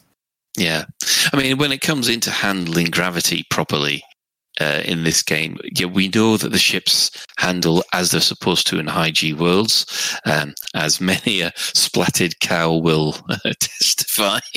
But um, of course, walking around on a 7G planet, which I think we've discussed on on, on several occasions, um, you're going to have to have one of these really expensive spacesuits that can actually stop you from just being reduced to a puddle of goo.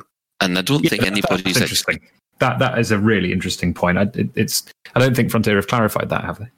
No, you see, that's the thing. They haven't clarified anything about how um, your commander is going to be able to walk around on um, anything more than a two or three G planet.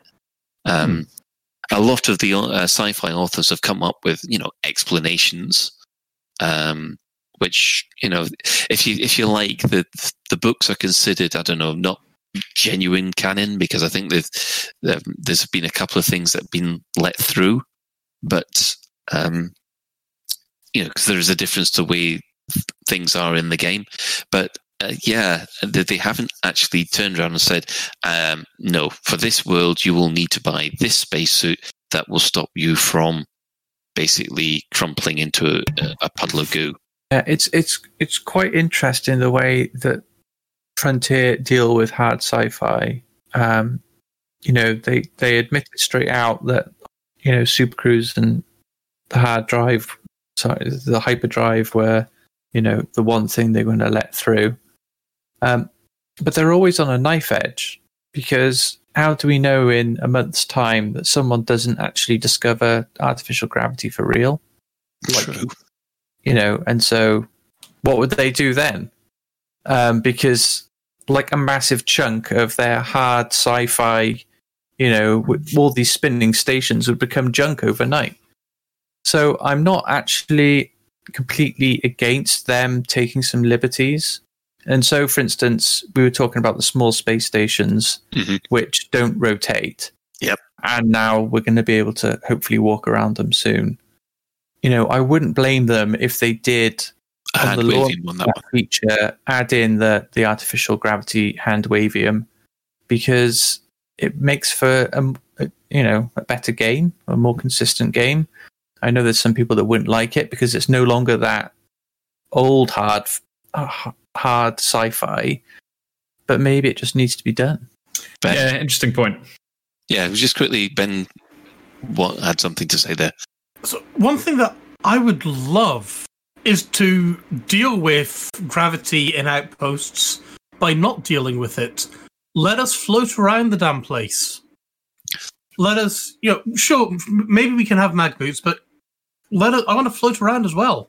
I want, essentially, I'd love zero G combat, and we're going to need some kind of zero G body manipulation if we ever want to have a dream of doing EVAs.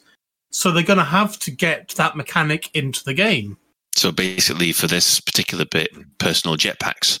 Personal jetpacks would work. Handholds at the station so you can pull yourself along. Anchor yourself at the bar. Drink from a sippy cup, and you know drink. You know, instead of pouring your bottle of whiskey, it's a pressure container, and you know you basically you inject your whiskey into someone else's personal sippy cup. Yeah, I mean and they so have on. they haven't shown any concept art like that at all, which is They haven't. The know. one the one thing that that does make me um, not doubt what you're saying, Ben, but I don't think that they're I don't they've- think they've thought about it, but it. I'd like it. Yeah, I mean, one thing I was hoping, I was when they first mentioned outposts, I was hoping that they were meaning like small outposts on planets, like we're seeing these settlements. But one of the things they have, I'd say they've clarified in this post, is they're saying outpost social hubs will be located in small orbital stations like mining outposts and trade depots and that that's basically that's Hutton. hmm You know, they are talking about what we we think of as as outposts, as the small little places like Hutton Orbital, where you've only got a small and a medium landing pad, and there's no gravity. And so I, I was hoping to, I, I really was hoping that it was going to be. It was clumsy typing, but I don't think it is. Well, also, there's no atmosphere in Outpost, is there? Or certainly Well, there's there's no not a bar atmosphere in Outpost. Hutton- Hutton Orbital Bar either, but you know, that's for that's for other reasons. Mostly because Commander Psycho is trying to sing there. That's Yeah. fighting talk. Okay, hang on. We're we're going to move on from this now because Sorry, I, I, thought don't, that I don't a want. fat joke, not a singing joke. Oof. that's cu- that's cubicle three. Cubicle three at, at Hutton Orbital is. I think it's evolving. It's evolving its own protocol mono- molecule. which is is quite scary. Shan, yeah, we, yeah, we'd like to uh, move on just a bit. They have confirmed that um, everything that's going to be happening is in first person, so there's going to be no third person um, MMO type view of your uh, commander as they as they walk around the stations. Um, Shan, what do you want to to comment on that? Yes, I mean, I'm quite disappointed, really. There's a number of other titles I was been looking forward to in the year that have um, abandoned third person. And what I like from the third person point of view is, in my in my mind, what's the point of buying DLC to make my suit look all flashy and fashionable or whatever you want? What's the point in that if I'm not actually going to see it or or, or that? And even I can understand from a gameplay perspective, you want everyone locked to the same field of view for combat, and there's none of this zipping around. I'm just wondering how that's going to happen. Are we going to have these little camera drones fly around us like wasps that will enable us to do that? Uh, I I don't know. I, I don't. I, I like to be able to switch this to a third person view Ah. um, just to get screenshots and things. Well, I mean, I, I've got no, I, no problem with people using the camera in third person view. Ben, One thing about the um, camera, though, at least in when we're flying a ship, is you can lock off the camera's position relative to where you are, and you can still fly your ship. Yeah. Now you don't have your HUD and everything like that, and Yeah, for me, that's third person. They said it's not going to be there. Yeah. Maybe I'm just. I mean, I mean, no third person camera is not no third person camera is not the same as no camera suite. What- well, in you know, game though, aren't the, isn't the camera suite supposed to be these little drones that you fly around? I don't think there's. I, I'm, I'm not sure it's been it's been lored. I don't. know- I'm not not sure it's been expen- It's been. I don't think it's been fully. Yeah, Yeah. It's, I- I- it's- like- in our own personal narrative, it's little drones, but So, so in reality, Frontier don't care. the way Star Citizen handles handle this is that you only get your HUD in first person. You can fl- you can flip to third person whenever you like, but it's basically vanity camera, um, which is perfect because third person does give an advantage in in competitive stuff. Um, so removing the HUD means that its utility is mainly for admiring your avatar or um, or for content creation or catching screen you know con- catching screen screenshots of video or whatever. Um, I think that I don't think there's any reason for Frontier to deny you the vanity camera in in in first person. In fact, I wouldn't. It wouldn't surprise me if it if vanity camera was included with first person by default because of the way the game works. Um, but I suspect when they say there will be no third person camera, what they mean is you will not be able to to to play the game with full functionality because you won't have a HUD, and you and and, uh, and maybe not like full controls or something like that.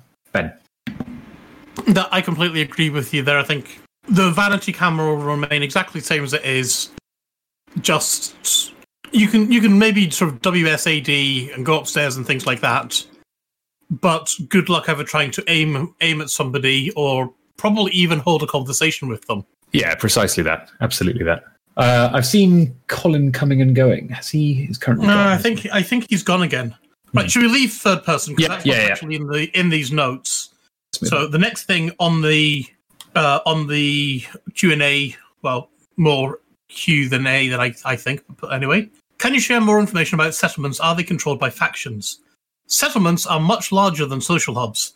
They'll be comp- comp- uh, they will be comprised of multiple buildings which will match the nature of the settlement. There will be different types, such as extraction, agricultural, or industrial, including buildings such as power reactors, habitats where workers will be able to stay. Not all settlements will have the same buildings. Settlements are owned by factions and are connected to the BGS when the BGS is working. The NPCs in the social hubs will differ depending on which faction is in control of that system, with visual elements inside of the social hub reflecting the current BGS players themselves won't be able to own settlements, but they will be able to support a faction in co- in con- a faction contesting territory. Uh, more on this information later. So This interests me there's any big because um. Yeah, I, I, I agree. It's not it's not that surprising, but it is interesting that they're putting so much into um, a lot of functionality is is being put into settlements. You know, it, it's very much it's very much you'll be able to explore stations, you'll be able to explore outposts, but settlements, yeah, these are these are where you're going to be able to do this, these are where you're going to be able to do that. It that interests me because it sort of indicates that the they looked at putting full functionality into the the the assets already in the game but decided they needed a new one to do what they wanted to do properly. Um, I mean, you guys ought to ought to jump in if you disagree, but like I, I, I kind of feel like the way they're talking about settlements is very much that these are going to be where you're going to get your mission givers. These are going to be where you're going to you're going to buy your new suits and things. Um, and and we've put them in because actually, when we when we started designing Odyssey, we realized that that we would need an entirely new location to do it justice. Is that how it strikes you guys, or is that just me? No, that's exactly how it strikes me. and it corresponds with what I was saying earlier, actually, about ships and why we're not getting them in the first.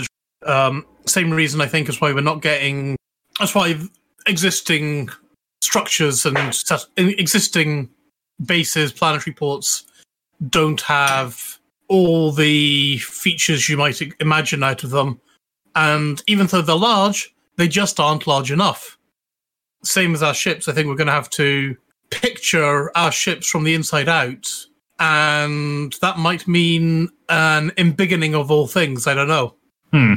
Interesting. Um, and I think I think the settlements have been embiggened already, whereas obviously you know maybe outposts you can only do it to a certain degree, and possibly a certain amount of hand wavings having to go on to make them work right. Yeah. Yeah, it could be. Could be. well, the Uh, next question after that was they asked how seamless is the transition into buildings in Odyssey, and they've said that they have created a seamless. and he's gone. They have created a seamless um, experience. I was wondering about. I was wondering about this when when I read it too, because that I'm not sure if you remember ages and ages ago we talked about um, how Odyssey, as it's now called, would actually work. Would it be a separate executable, or would it, or how would that happen? Because we were talking about the limitations on a console and minimum spec PCs. Because it seems to me that adding almost a completely different game onto Elite. So I'm just wondering when this seamless transition, how's that going to work on a console when you have to load all this alternate content into memory when it doesn't, when it doesn't, it doesn't even, you know, it's not being written for the next gen consoles. So when it says it's seamless, I'm just wondering how that's going to work from a coding and game perspective of actually getting all that information into memory when you've still got the original game you might playing. just stream. You might just stream it in. Who's is why would it be different information when already got? You've got the exterior map that you've already loaded in. You walk through the door, and then you know in that couple of seconds it takes is probably all it takes to, you know, you go in through the airlock, open, close, door loaded, jobs are good. In because you have to then load in all the other routines and mechanics to They'll- do they'll be being on loaded in already. That's that's what happens Yeah, when you- well, game starts. and, and that's what and that's my point. Sh- You know, it's not. it's- It's not two X's. It's all there. yeah, what's It's that? not what separate effect- things. I was just thinking about the the amount of capacity of a console to store and use all this stuff just in case. I think um, if I can just jump in here, I seem to Hmm. remember the whole idea of Elite being the being the genesis of the Cobra game engine. Uh, and as far as I'm aware, of, any latency I've ever encountered in game has always been related to matchmaking uh, when entering into an like effectively an instance around a space station or or a point of interest. Um, and I think the streaming of game assets in the game is very good. It's kind of on par with GTA, as from what I've seen. So it wouldn't surprise me that when you when you um, en- exit frame shift by a station, the game knows that you're going to be docking at that station, and so it can already start streaming some of the internal assets. So Maybe, but effectively, we do already have loading screens, don't we? But they're, and they're disguised as jumps and docking animations and SRV animation. Yeah, correct. And I think it'll be exactly the same as as this. So, you know, you'll get out of your ship, and you standing out of your ship will be the loading screen for loading in the assets for that local area. I don't- See, I- for I me, though, completely- that's not seamless, though, is it? It's just a well-described takes- loading screen. Well, if if it's if it's very well described, it, it is well. Sorry, if it's very well de, uh, disguised, it is seamless or as good as seamless. Um, I t- totally agree with what John said. I think it, uh, I think Elite handles it very very well, and I, I think that the elevators that they talk about in the Q and A is is a that yeah that's a disguised loading screen, isn't it? You get an elevator, it'll the doors will shut, nothing will be on the screen for a sec, and while it loads in the uh, while it loads in the, the social hub assets. Um, I just want to quickly mention something that um, Kaizen said in chat. He has corrected me. He says that uh, regarding settlements, you can buy all your shit from the stations and old places. The difference is the difference is that settlements are groups of buildings with cover and shit spread over a first-person shooter battle map. All the stations have the shops and shit, but they will be one glorified building like a mall and not built for FPS combat. Um, so uh, so, so basically, what I just said about stations isn't quite correct. Settlements are different, but they they are different in that they're laid out more like a first. Per- they're laid out more with first person shooter gameplay in mind, whereas stations uh, that you know Ocelluses and Orbises and things will be very much more convenience places where you get your stuff done. Yeah, we it'll be like you know we go into the essentially into the airport hangar and they'll be like hanging out at Heathrow Airport, I think. Hmm, yeah. Where you know you've got your bar, you can go and get a drink, and then you know well maybe not Heathrow Airport, but I don't know maybe JFK Airport, something like that. You can go out, get out the get out into the into the terminal, and then buy a gun. Yeah, precisely. Uh, just just as it is um, going to Magaluf In in real life. Absolutely, yeah. Yeah. Peter, uh, um, what uh, Wotherspoon says, and uh, with regard to uh, the uh, disguised Loading loading screens, it's, he in, he would put gliding onto a planet into that bracket as well, which is absolutely correct. Um, Yeah, I mean, you, we can all see the loading screens. We're all, none of us are stupid enough to not realize, hey, while we jump out, that couple of seconds while it's going ka-dunk, ka-dunk, ka-dunk, it's when this game's loading. Uh, and we see exactly the same thing, obviously, when you're trying to leave the station and go into Super Cruise, especially if there's 50 bazillion um, fleet carriers in the area, you go and spend 10 minutes getting in. yeah, exactly. Um, you know, we know it's a loading screen, they just hide it. And I think for 90% of the time, when you're doing like a normal jump or a normal exit and entry to Super Cruise, it's disguised enough. It's just when the you know when when the glitch happens and it takes ten years that you think what the hell's going off here. Yeah, that's that's quite that's that's quite annoying. I only I only find that I only find those problems with multiplayer. I never ever I never get those glitches when I'm playing alone. It's only in it's only in Wings that I get those. Yeah, and I mean this is why everyone's begging for Frontier to work on the network code. Hmm. Which is sadly one of these cases, isn't it? Anyway, we'll go. That'll make us all depressed, won't it? Um, how does mission availability vary throughout the game? The missions available from contacts boards. Actually, just looking at this, we've got a whole load more. Do we want to cover this, or should we move? On? Do we want to cover all of Quarter, this, quarter past ten. Let's leave some for next week. or should we leave some of it for next week so we've got some more content for next week? Yeah. So we got up to seamless transitions. So that's seamless. Right. Moving off off the main discussion. And we did that, we did that. So Speedball. Um, so Speedball 4 New Grounds. I believe we have a video for that, Norman. Um, and while Norman thinks about that. Oh, no, here we go.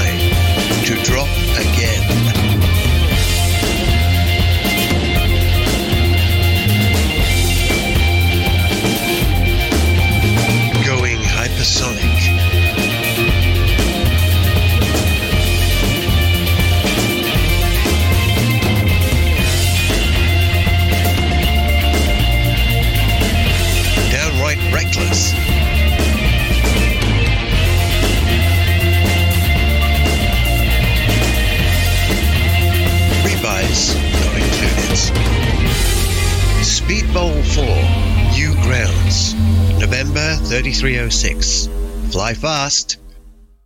And don't forget to miss the ground. And I'll just hang in the background. Okay.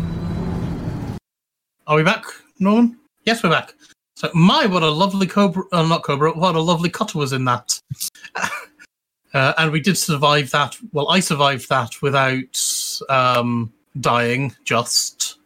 Uh, although we had a couple of people basically ram into the cutter as they were trying to fly past it, and they didn't survive very well. Uh, I think I got to about 20% hull or something like that. Uh, but if you have never done speedballing, it is a hell of a lot of fun. You go very, very fast. You go very, very close to the ground, and you do your best not to die. Just as a subtle hint, don't do it in a cutter. Do it in a hauler or a Krait or some kind of ship which you can very, very easily rebuy. You don't want one of the big ones for it is bad. Um, but if you've never tried um, speedballing, obviously supported by Alec Turner and the um, the Buckyball Racing Club, obviously, it is a lot of fun. So you really want to do that. So moving on from that, uh, Colin has released Top Shift 124 Power Play expansion blocking. Uh, that came out two days ago and is on YouTube for anyone who wants to to go and watch it. I have to admit, Colin, I'm really sorry I haven't watched it yet because I only found out about it today. In fact, I only found out about it about 30 seconds ago when I was reading these. Uh, next thing is kind of related to the main discussion, actually, was a video from Down to Earth Astronomy where he's discussing cargo cargo storage in Odyssey.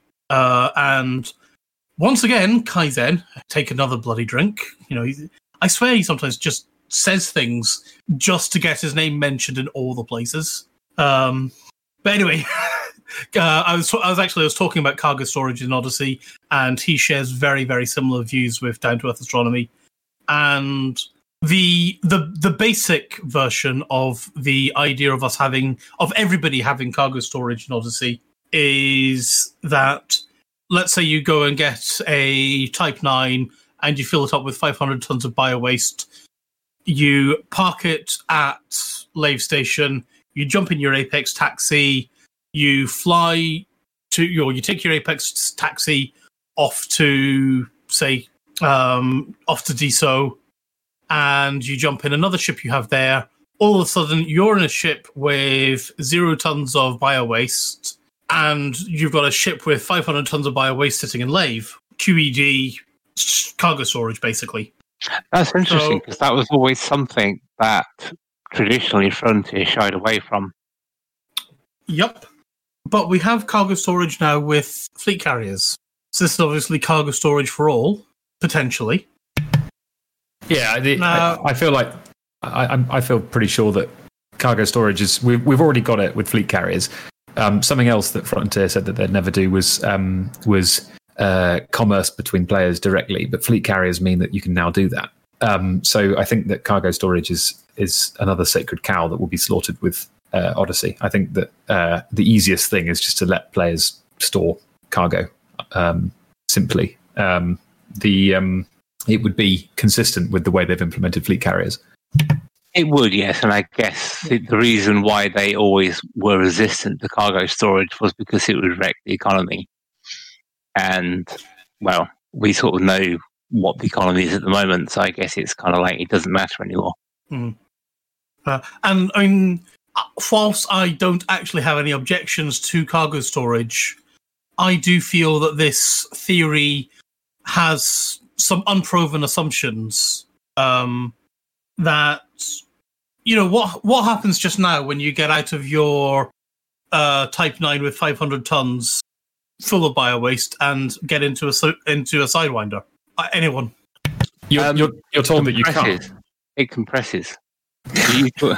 Yeah. So I mean, as, as Suv said, you get told you can't, and you get told, "Hey, you need to sell 497 tons of bio waste before Yeah. you can even think about getting into this." Now, this is this is just as unproven, but what I don't see why Frontier couldn't go off and make it so that when you get into a taxi, they say, "Hey, uh, Suv, you know that 500 tons of bio waste that's sitting in your cargo hold, buddy?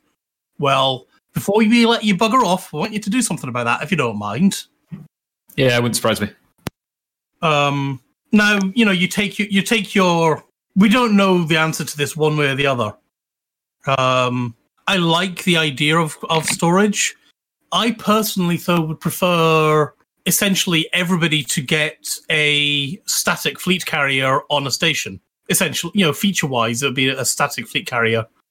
You know, but you know, the actual art assets would basically be you have a bedroom and a terminal where you can buy and sell shit.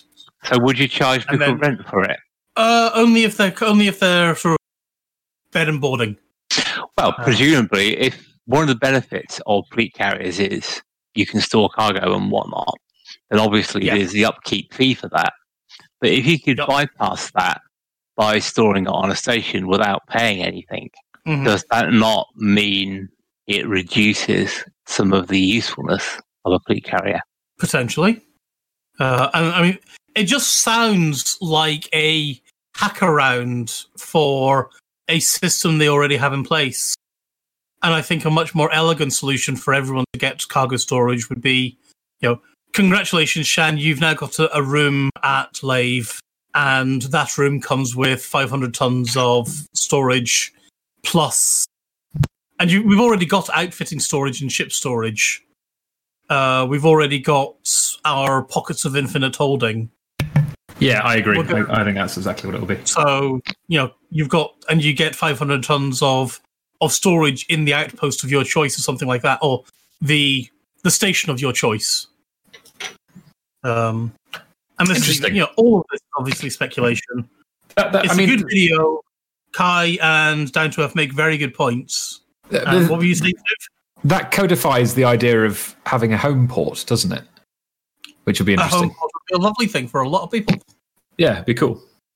I don't understand why you can't like just have storage like you do for modules and ships in that you leave stuff at a station and if you want to take it somewhere that's not in your ship you got to pay for it to be transferred for you oh, I mean, yeah, that would be logical. Sorry, Ben. I'm very, I'm very worried. I've just received ten photographs from Jude, from Beetle Jude, who has, it, and I, I was worried about what they are because they're all come out all stretched, but apparently they are emotes for Twitch. So thank you very much for that, Jude. And I'll see you about that later, and not worry about it just now. Thank you very much. So do do we have to get people to like and subscribe to our Twitch channel then to get unleash the emotes on people? Yes, like and subscribe. Um, like and subscribe to YouTube and uh, and Twitch. and Yeah, oh, Instagram and all these yeah all these places and things and yes love us love us please yeah, Um, I, I, um. I take it that you've covered um, Top Shift 124. oh can you tell us about it Colin because I haven't seen it yet Oh, um, Top Shift 124 is probably one of the funnest bits of in power play uh, I, I've had. Is where I go officially pirating and killing people, um, and I'm allowed to. I thought you were a nice guy Ah, but they're not on my power, you see.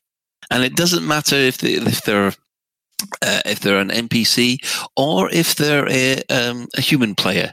Um, as far as I'm concerned, in power play, you should know what you've signed up signed up So, for. Colin, are you are you like an erstwhile football hooligan? No. spotting a member, spotting a member of I don't know Everton when you're a Liverpool supporter, and running Um, across the road and arranging them to get beaten up in a warehouse. I definitely, definitely. And it's, I suppose, in elite dangerous terms, that's true because that's what power play is supposed to be. It is supposed to be, um, you know, player versus player combat. It's supposed to be that area of the game where it's supposed to happen. And although in the video I didn't actually attack any any players, I have done in the past. And yeah, you do get called a griefer, even though you know that's what the game's supposed to be about. And you do get people complaining that, that you know that's what all open should be, but hmm, I think PvP and power play is what it's for. Exactly. And um, I do feel that if you are in open, in power play, and you're not, and you're in a hostile system, well, I'm sorry, you know, I'm a just as big a target to you as you are to me. Yeah, precisely. So, uh, but yes, but it is fun because basically I can be a a privateer because you you've I don't know, uh, against other uh, other um, ships, other powers, and uh, yeah, combat with with the full on skull and crossbones for me. Thank you very much. right. Um, moving on from there, um, have we anybody got any other quick business they'd like to quickly uh, touch on before uh, we do the shout outs? Not from me. No. Uh, yeah, just to say quickly, um, Ben, I am available for alibis if you need one. And just how much do you charge for the alibis? At market rate. Interstellar factor rates. um, well, yeah, on, My boun- my bounty plus twenty percent. Yeah. Uh, on the any other business side, for those of you who've been following Star Wars Squadrons, um, last Friday they issued a patch which fixed a lot of um, the issues with the controllers. Uh, so that means uh, my X52 now works properly, full on with a um, uh, with Star Wars Squadrons, and I must admit. When I was in the VR with the X52 all working, and my seven year old self was crying a lot because this is what he'd been waiting for since X Wing first came out on the PC all those years ago. And I must admit, it, was quite emotional actually coming out of that after after all that. I guess I'm the only one that's had that experience. Uh, Star Wars died for me in the last set of movies. So Ah, but that, this isn't in the last set of movies, Shan. That's, this, that's the important point. If you want the old school Star Wars feel, I think they've managed to capture that. What do you think, Ben? Do you think they've managed to capture that? I think they deliberately aimed at that. Um, so much of it is pointing at the old school, like X-wing and Tie Fighter games, um, and you know, you've got your obligatory do a trench run kind of thing. You've got your obligatory escape from a burning, exploding base that's going to kill you. Mm-hmm. Um, obviously, hunting down. You know, they de- they deliberately go off and put you in original Tie Fighters in the very first Im- Imperial mission. You know, they deliberately let's play it old school, guys. Yeah. Um, we're I- in traditional en- uh, Empire Return of the Jedi era X wings rather than the uh, was it the T? Is it the T sixty fives and then it's the T ninety fives or something? What the- what- Whatever the model numbers are, the ones in the in the in the third trilogy have like two half engines rather than on each Yeah, wing yeah, rather and- than sort of two proper engines. yeah, we, Um, we know that it- basically it, it's yeah. Just after Return of it's a couple of years after Return of the Jedi. So basically, all the old kit is still working. Um, Apart from B wings, we're missing B wings. don't need X- don't Tie Fighters in the game have shields on the one. Nope. No, they don't have shields, and they No. handle the lack of shields very nicely. Um, Yeah. I, Although I I must really admit- appreciate how they deal with that. I must admit, though, um, I'm no good in a TIE fighter. I'm rubbish in a TIE fighter. Put me in an X Wing, uh, it's another matter. I've played a couple of, quite a few matches now. In an X Wing, I've got a kill ratio of three to one. So, but in a TIE fighter, I'm something like, I don't know, um, the other way around. I think it's two to Yeah. three. So basically, I get two kills for every three deaths in a TIE fighter. So I'm definitely a Republic pilot. I've been, I've been playing more. I've been playing more on the Empire side, but I've also been playing more bomber or support role.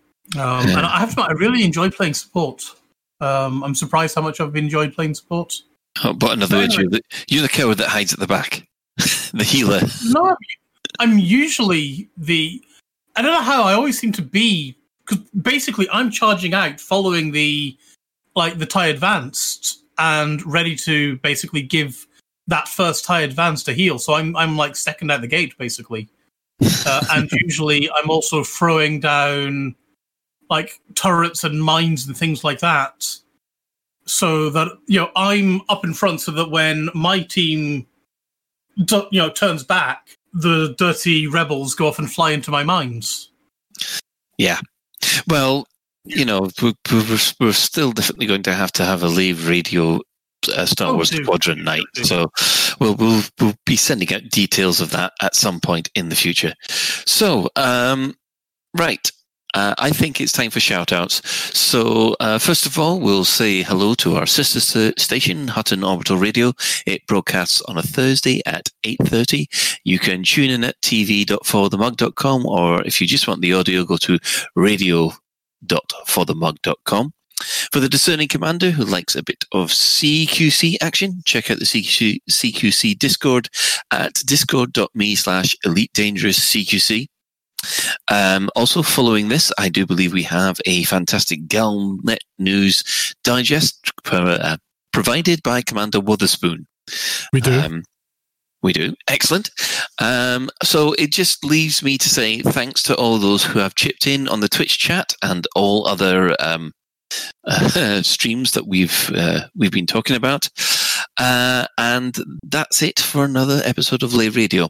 If you'd like to get in touch with the show, you can email info at laveradio.com, hit us up at facebook.com slash laveradio or tweet us at Lave Radio. You can join our Discord server by going to discord.io slash Lave Radio. And we have a TeamSpeak server where commanders come out to chat, and you can find that at teamspeak.laveradio.com. Now, do get in touch if you have any questions or if there's anything you'd like us to discuss in a future episode. Lave Radio is recorded live on a Tuesday evening at 8.30 p.m. and streamed out at laveradio.com slash live. So thanks to Ben.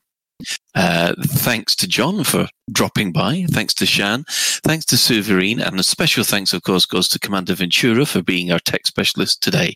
Uh, but until next time, Commanders, fly safe. And if you can't do that, fly dangerous.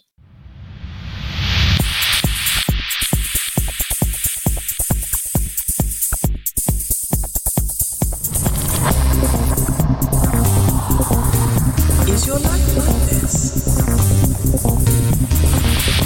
Sounds like someone having an orange inserted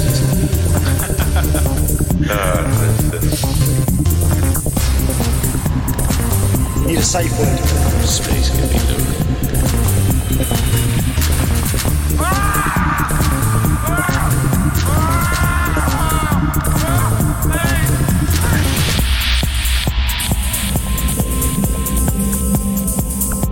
I'm gonna see the galaxy.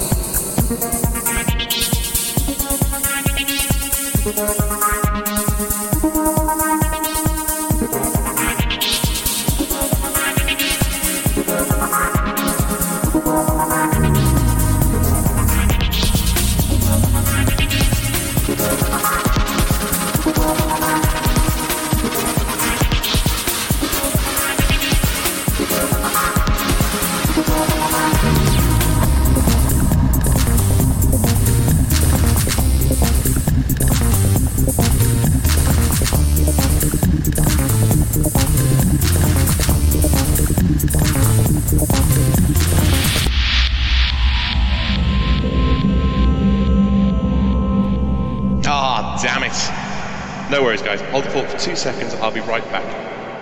According to uh, scientists, Uranus is full of methane gas. I think you're right, though, Colin. What have you done with Shan, and when can we have him back?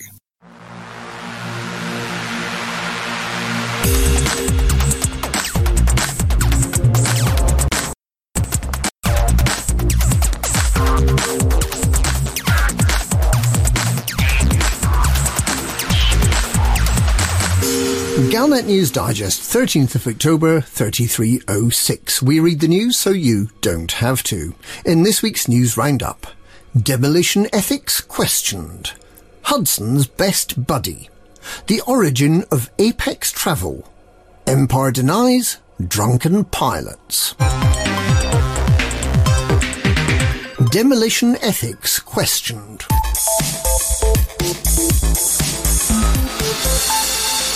Following the revelation that engineer Liz Ryder's Demolition Unlimited sold specially engineered weapons to terrorists, the legitimacy of an outfit that is allied to anarchist movement the Eurybia Blue Mafia, that sells modified missiles that are specifically designed to cause thrusters to be less effective and to make frameshift drives malfunction to prevent traders and weaker combatants from withdrawing, and that makes little attempt to prevent sales to known terrorists, has been called into question. Ryder has completed work for galactic governments in the past, including research into anti-Thargoid weapons on behalf of Aegis. But essentially, Ryder designs bombs that fit on the top of rockets of various sizes and capabilities. And while it's true that it is not bombs that kill people, it is people that kill people. Having large numbers of Ryder-supplied bombs sloshing around the supply chain certainly makes the people killing a lot less arduous for the modern terrorist. They have said that they no longer want to detain her, but perhaps the Empire was right to hunt Ryder, the loose missile, down. Hudson's best buddy.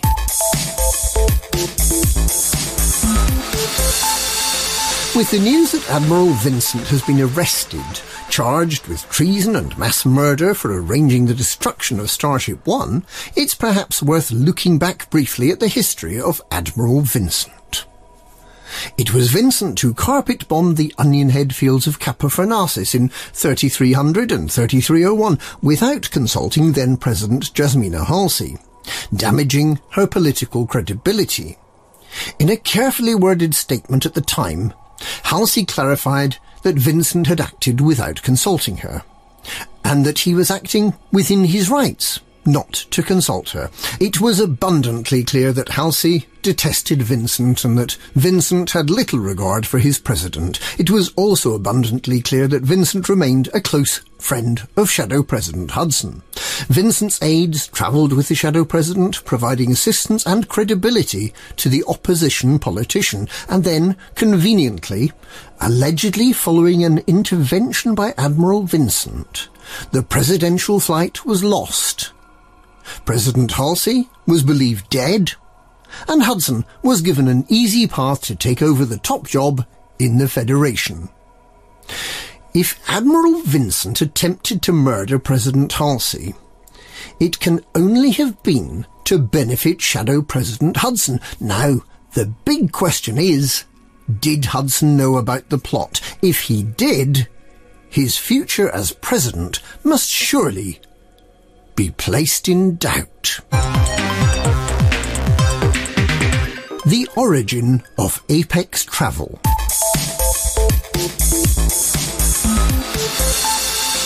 Apex Travel, the interplanetary and interstellar travel agency, was founded on the 12th of October 2020, when British entrepreneur David Braben communicated with South African visionary and fruitcake Elon Musk using Twitter an early predecessor of the short blogging service GalTweet.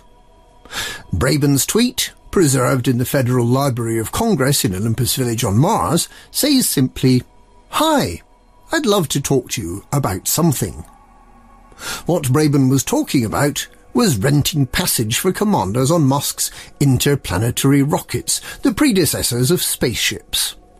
Conditions were cramped and the journey was often one way and or fatal, but it formed the first little step towards the service we will be reintroduced to at the beginning of 3307. Empire denies drunken pilots.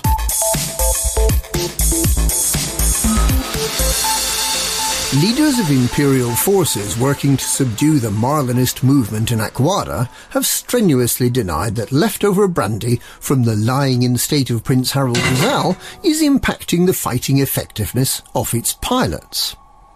Millions of cases of the rare brandy were delivered to Baal for onward transmission to capital. It's rumoured that Prince Harold's body was pickled in brandy before it was laid to rest in the Hall of Martyrs. It's what he would have wanted, apparently. What happened to the millions of tons left over, though? Rumour has it that every pilot in the Imperial Navy was given a ration of 20 tons of the stuff on the understanding that they'd have a small tot every evening with their cocoa and would make it last a good long while. Reports from Aquada that the fleet's flagship, the Glorious Destiny, has sustained damage from repeatedly being rammed by incapacitated Imperial pilots have been dismissed as vile propaganda on behalf of the evil democratic forces of Marlinism. Forces for stability and order in the Empire are firmly in control in Aquada, and the evil Democrats of the Dudu Feckless Empire League can expect very little mercy following their insolence in opposing the forces of justice. And that's this week's Galnet News. Galnet News, we read the news so you don't have to. And the BGS is not broken anymore.